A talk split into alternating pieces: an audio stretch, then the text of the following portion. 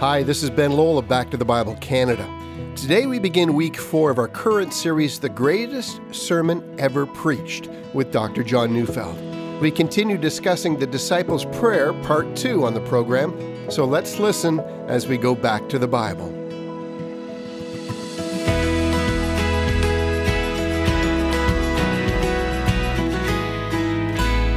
I'm reading Matthew 6 9 to 15. Pray then like this Our Father in heaven, hallowed be your name.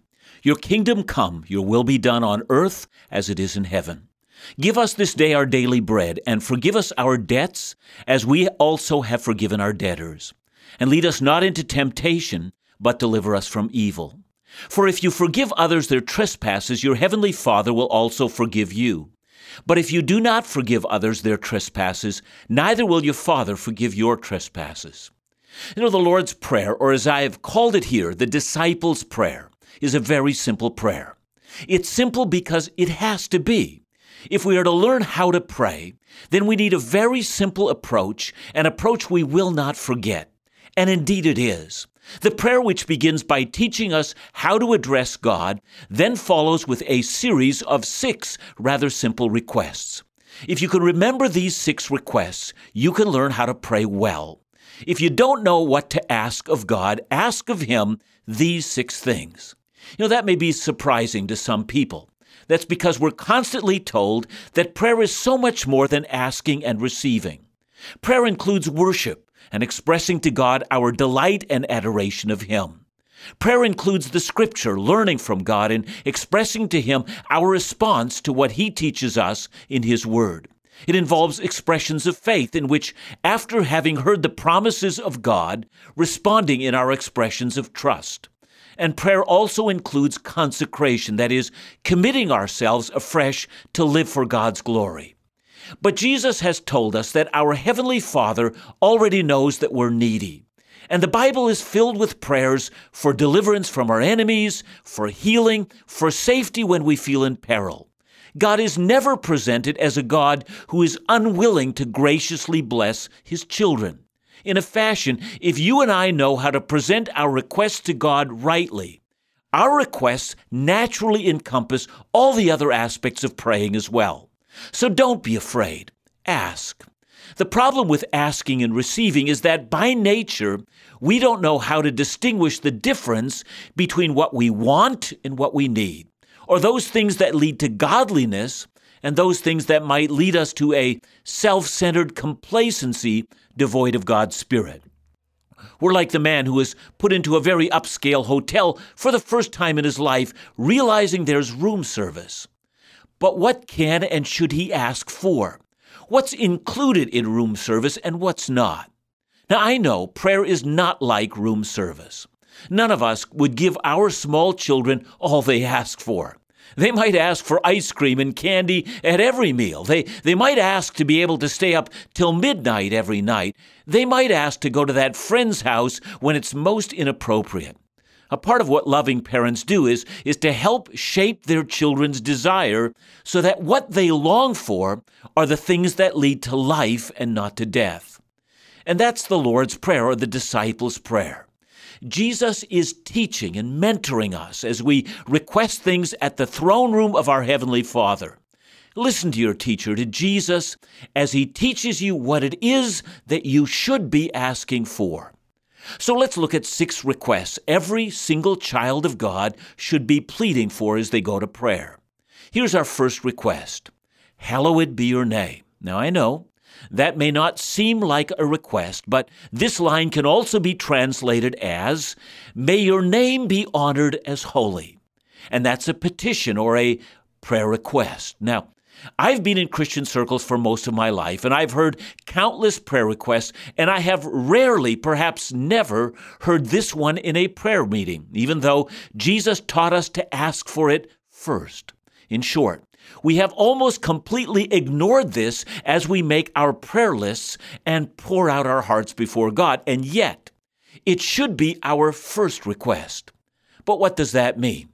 Well, the word holy means separate, but it also refers to that which is pure and undefiled.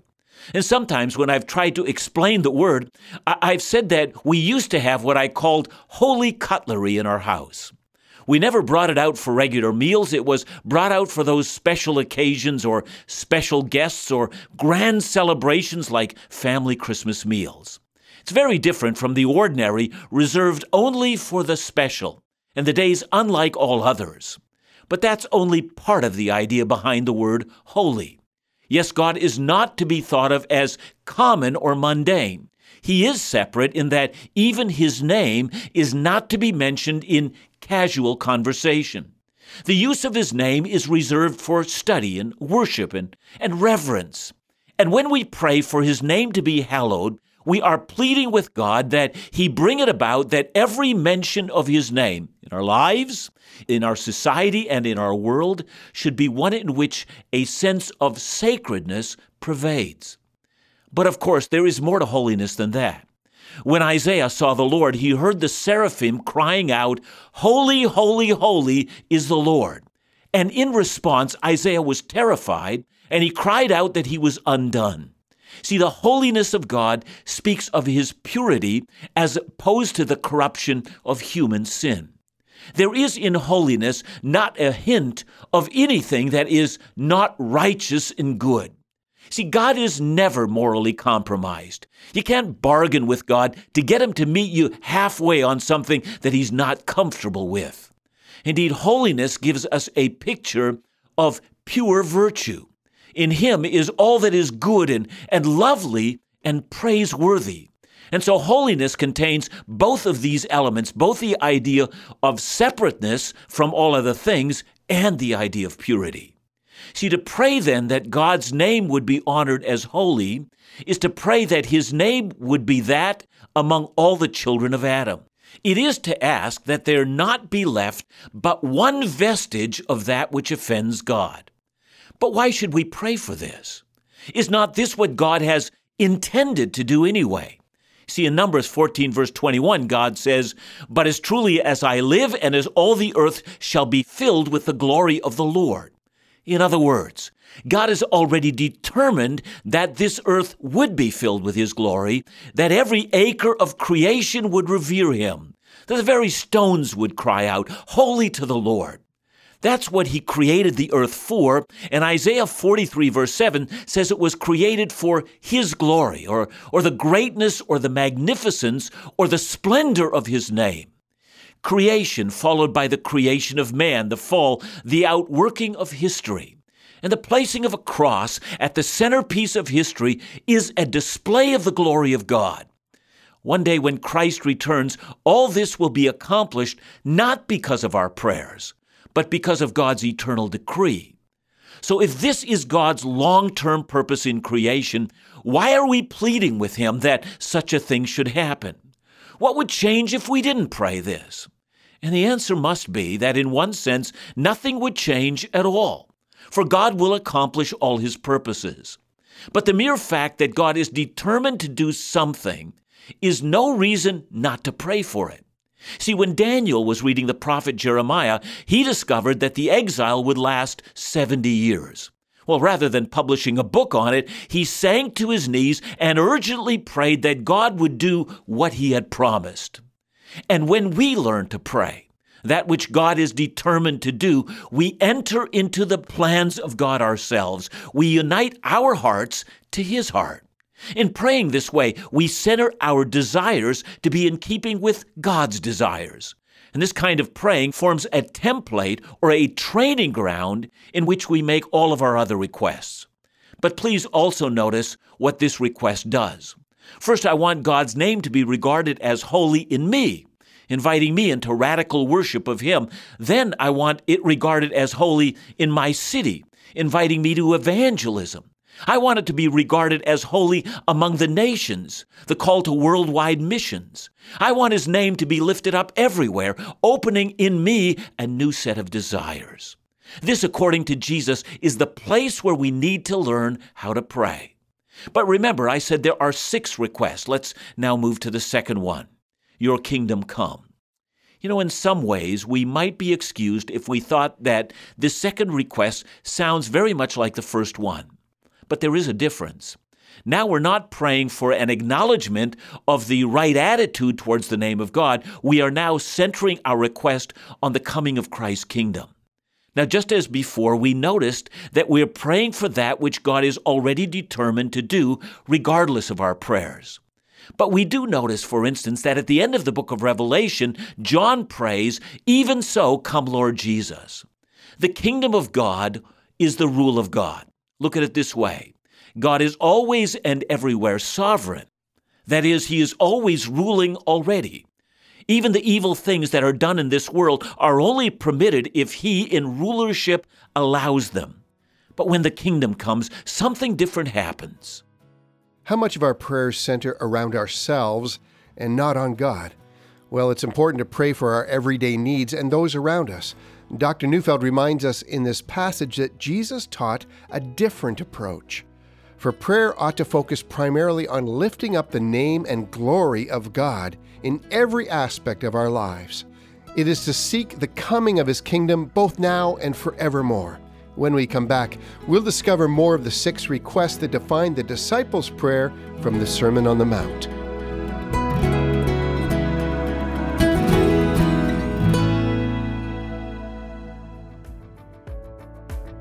As we enter a new year, we want to begin by expressing a sincere thank you to all those who so graciously supported Back to the Bible Canada's year end ministry campaign.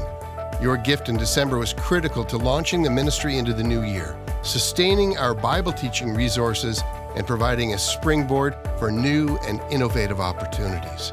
So, on behalf of Dr. John Neufeld, Phil Callaway, In Doubt, and the entire Back to the Bible Canada ministry team, thank you. What you do is essential to the mission of this organization. As we enter a new year, please continue to pray for this ministry. And if Back to the Bible Canada is an important part of your spiritual walk with Jesus, and you believe in the mission of Bible teaching, please consider continuing your financial support or becoming a monthly partner. Call us at 1 800 663 2425 or visit backtothebible.ca.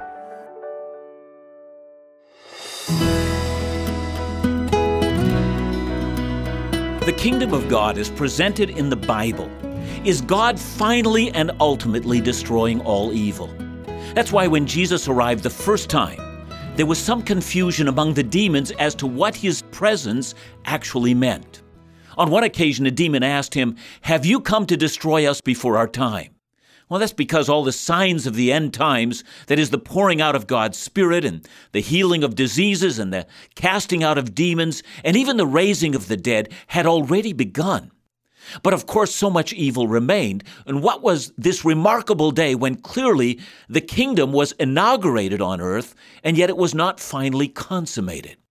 And so we live in this day when the gospel, or the, the good news of Jesus reconciling the world to himself, has already begun among us. And yet we await a day in which, as the hymn writer has written of, his kingdom spread from shore to shore, till moon shall wax and wane no more. To pray that God's kingdom would come is to plead with God for the day in which He rules all things in such a way that all evil is defeated and Christ is proclaimed as King and God without any resistance. Now, the third prayer request is an extension of the second one. Your will be done on earth as it is in heaven. But when we say, Your will be done, we're already committing ourselves to submission to His will. We're moving from the desire for God to rule in Christ over all things to personalizing that, making it profoundly intimate.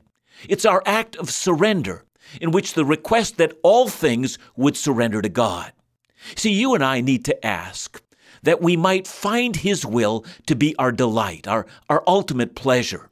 We need to ask for a heart that would revel in the perfect will of God and would immediately respond to all of God's commands with an eager willingness. Now, please notice that the first three requests are entirely God directed. They're a crying out, a pleading with God that the day of rebellion to His purposes, both in our lives and in our world, would end.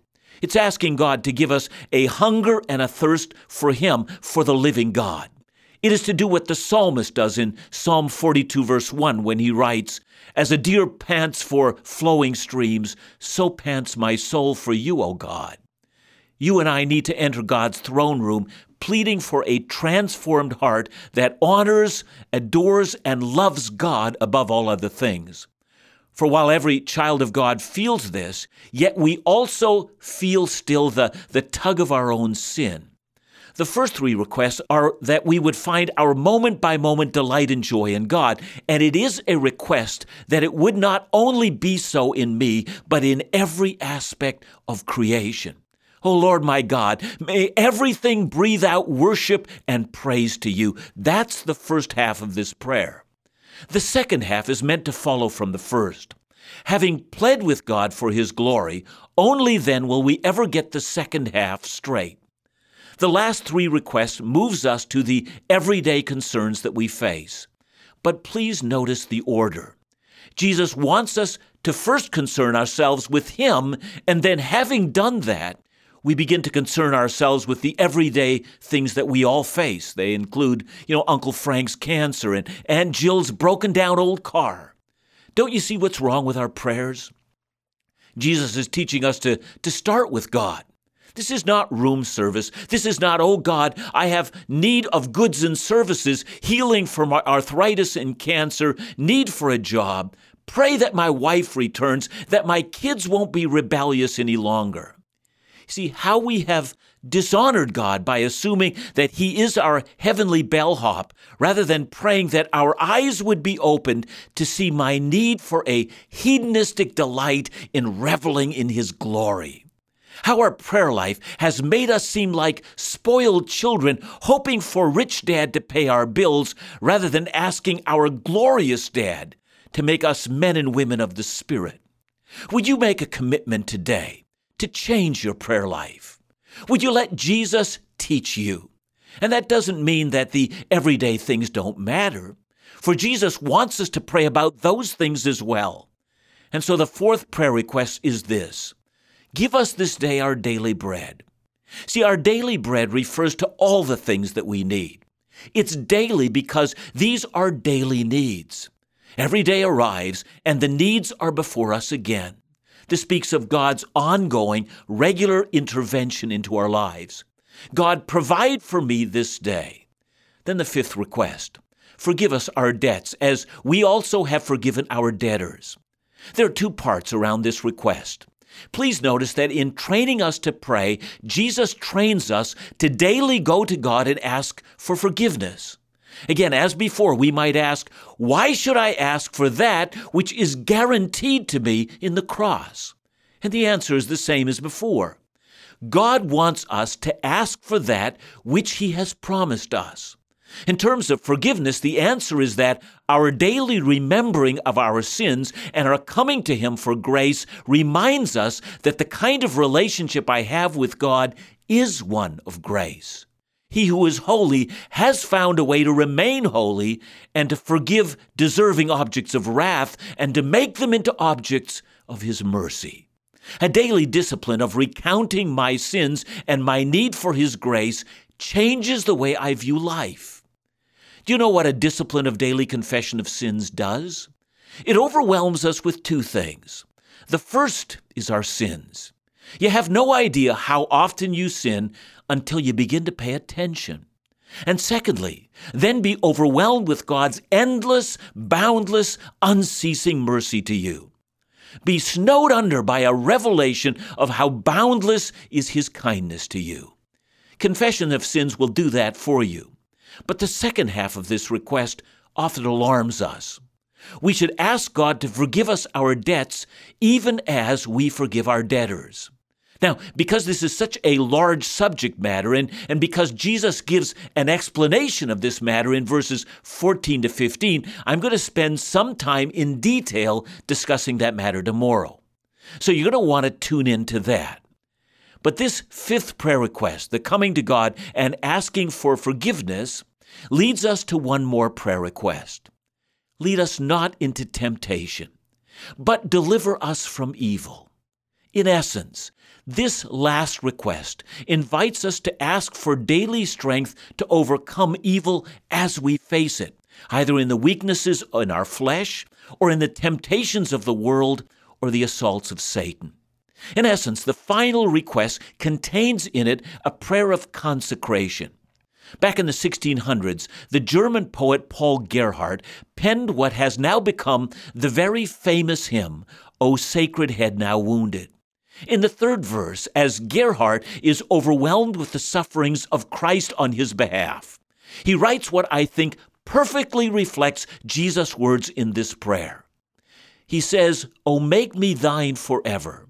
And should I fainting be, Lord, let me never, never outlive my love for thee.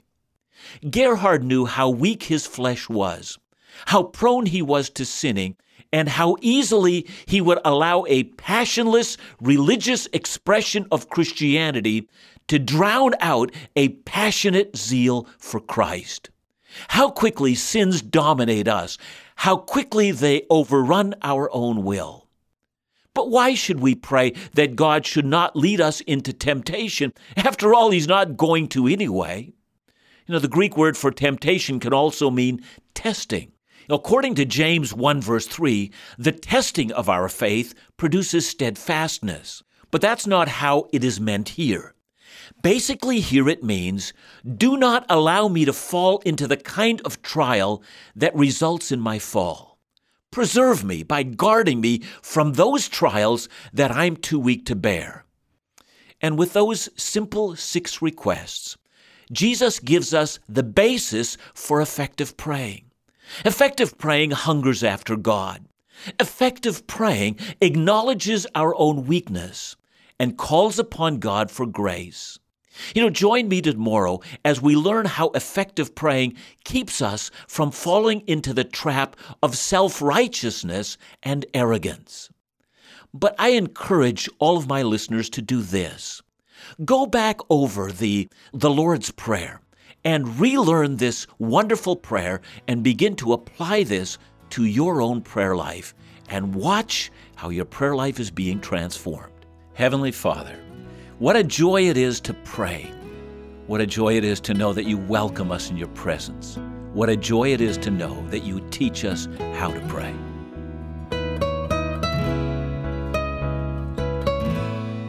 I hope that this message has been insightful and perhaps inspires you to begin to change your own prayer life.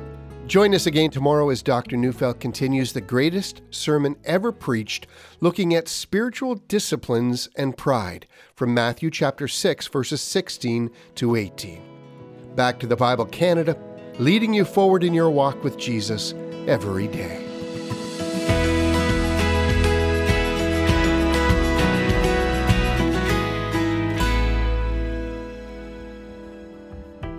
In these challenging days, there are so many voices calling for our attention. But nothing is more essential than allowing our Bibles to speak to our lives and to be the compass that guides our choices and decisions. Psalm 119, 105 reminds us, Your word is a lamp to guide my feet and a light for my path. Throughout 2021, we pray that the Bible would be your compass, guiding, encouraging, even challenging you in your walk with Jesus.